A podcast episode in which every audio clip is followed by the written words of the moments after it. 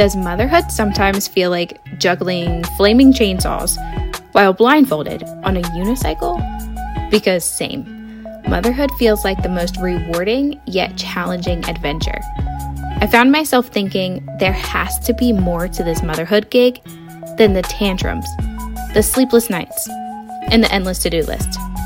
In the midst of all the chaos, Joy seems to have taken a permanent vacation that we were not invited on. I'm saying enough is enough. I believe joy isn't found, it's created. We can't keep waiting for joy to magically appear. We have to make the conscious choice to choose it, here and now. Are you ready to ditch the survival mode itinerary and start mapping out the route to joy in motherhood? It's a destination we deserve, and it's closer than we think. I'm Kayla, and I'm your host of Joy Granted, the momcast where choosing joy is a non negotiable.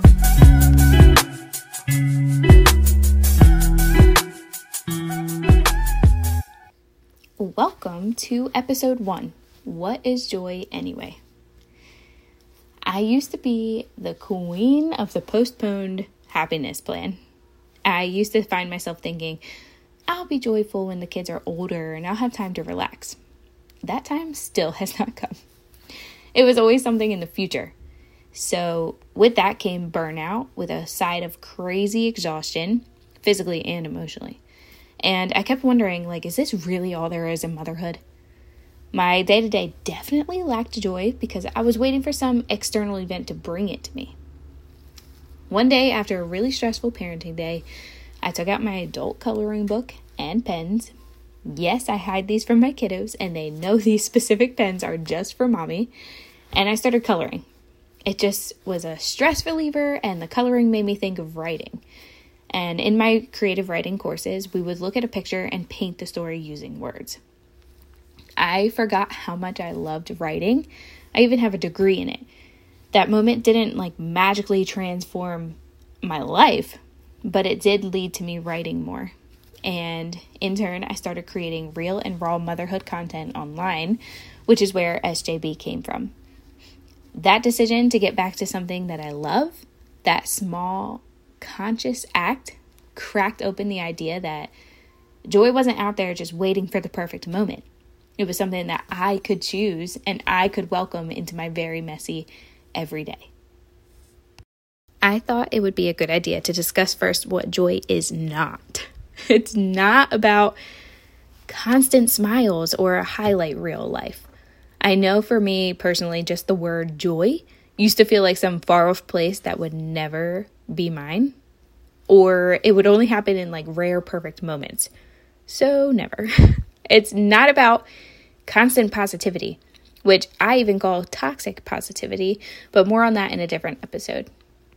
It's not about the absence of having problems or letting our joy be dependent on our current circumstances. I think it's really important to stress that joy does not equal happiness. Why? Because happiness is from an external circumstance, right? Think fun outings. Mm, or not, because sometimes those are more stressful than staying home. Okay, so things that spark happiness that are external. Let's go with a, a bonus at work or like a crazy cool gift that you've been wanting. Something of the sorts. But joy is internal. It's almost like a state of being content in where you are no matter the chaos. And happiness is usually short term since it's external. I know a really happy moment for me lately was posting this podcast. I'm still so happy about it, but the initial like freak out is done since it's external. Whereas the joy that's behind creating this podcast is lasting because it's rooted in me as an internal feeling. So, good things happen to us and we feel happy, and joy is something that we cultivate by choosing it. If we see happiness and joy as equal values, I'd say it creates three main problems. Number one would be unrealistic expectations. If happiness is our goal, we're setting ourselves up for disappointment. Life is full of ups and downs, stress, overwhelm. It's literally impossible to feel happy all the time. Number two is remember how we just talked about external and internal validation. Well, focusing just on happiness leads to external validation. Focusing on possessions or circumstances to make us feel good. And number three, we miss the entire point. Joy is about resilience and power to get through hard times. It's about presence over possessions. Joy is about grit to get us through life's ups and downs. They're both super important in our life, so I'm not saying, oh, only focus on joy. I just think that separating them is an important factor for us moving forward because someone struggling financially could still have joy in their life because of gratitude, relationships, and purpose in difficult situations. Whereas someone with everything they've ever wanted material wise could lack joy if they don't find meaning and value in their connections and experiences. So to me, this is a reaction versus a choice, which is why joy is possible even in the messiness of motherhood.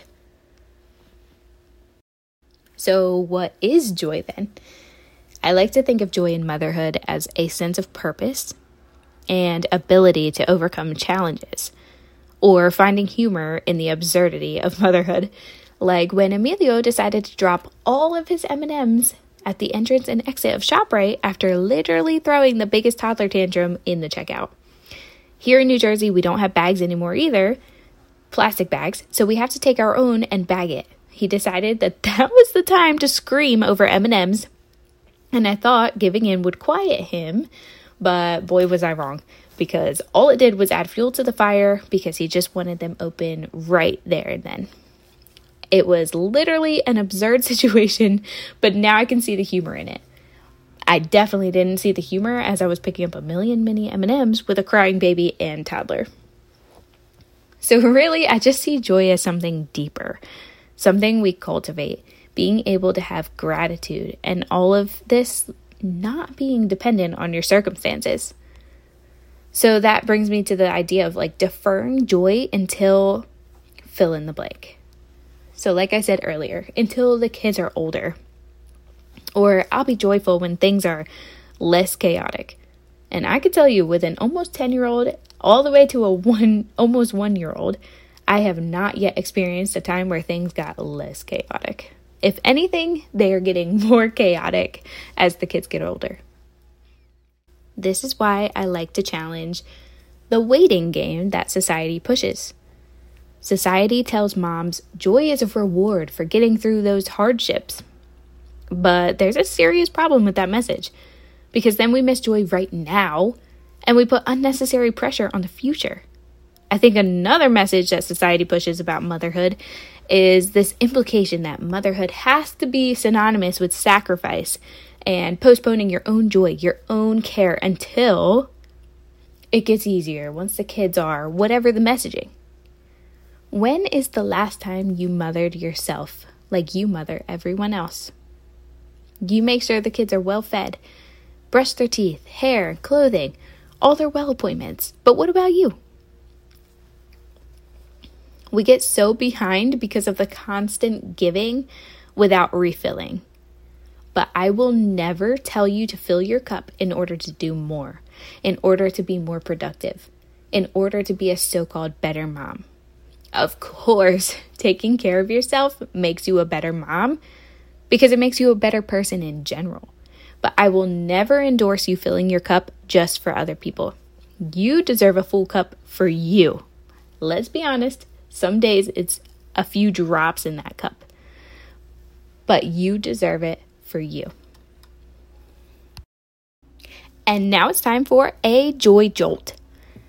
I challenge you to put on your favorite song and let loose for a five minute dance party. Either pause this and come back, or do it once you're done listening. Okay, how did that feel? I love a good dance break to get my body moving and recharge my battery. But now I have a serious question for you. Do you give yourself permission to actively seek joy in motherhood? I know the word permission can rub some people the wrong way, but I've found it it's a very common thing for us moms to feel like we have to ask like permission to do something. If you've ever felt like you have to ask to get a shower instead of telling your partner that you're going to get a shower, then you know what I mean. All of this because of some deeply ingrained societal messages, like the self sacrificing mother who puts everyone else's needs first. To even consider our own joy can feel like a betrayal. And if we admit motherhood isn't always blissful, we fear getting labeled as a bad mom. Or let's talk about that mom guilt that can be paralyzing. Society, social media, even our own inner critic paints a picture of motherhood. How do you see it? What have you been taught that it looks like? What have you been influenced that it should be? On top of the societal messages, things that we all experience in motherhood is the lack of time, energy, we lose ourselves, the mental load, the lack of support. Granting ourselves permission to even start pursuing joy is a radical act and it goes against all of this deep conditioning. Giving yourself permission to seek joy is an act of defiance against all those pressures. It's about recognizing our own well being matters too. I talk about this a lot on my social media that we have to add ourselves back into the equation. We don't have to take anything out to do that. We just need to place ourselves at the same levels and consider ourselves a variable of the equation too. This journey is not about ignoring problems, it's about choosing ourselves too. It's a process, not a decision. Some days you'll succeed, and others you'll be back to battling the guilt. The victory is in giving yourself compassion while we challenge these outdated narratives that hold us back. We do get to exist as a whole person, not just as a mom. And we get to model this well being in front of our children too. If we can change our thoughts, we can change how we experience motherhood. We have the power to shift our mindset and create conditions for joy, even in the midst of motherhood's challenges. But like any skill, choosing joy needs consistent practice. It does not happen overnight. I like to think of it as going to the gym. The tools are here for you, but if you don't consistently use them, you're not going to see any difference. Now, if this whole concept feels challenging, it's because it is. Joy is fuel, not an indulgence. So, none of this is about minimizing the hard stuff of life, and it's definitely not about faking happiness. Remember, joy is not something we earn or find, it's something we create and cultivate. It's something you have to fight for. Happiness is like the icing on the cake, and joy is the ingredients that create the cake. And giving yourself permission to choose joy is the first step in all of this. Until next week's episode, I'm encouraging you to start a note on your phone or in a journal, nothing fancy. Just start noticing little choices you make towards joy. Maybe you chose patience over yelling. Maybe you blasted a good song instead of sitting in frustration. Maybe instead of scrolling when you're overstimulated, Kayla, I'm I'm looking at myself here. You took a step outside. This is about noticing little wins, not about like what wasn't joyful.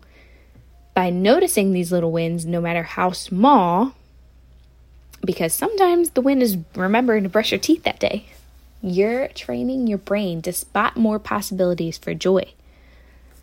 Be kind to yourself in all of this because nobody is perfectly joyful all the time, and that's okay. I challenge you to do this for a week straight, and you might surprise yourself by how many times you are already prioritizing joy without even realizing it.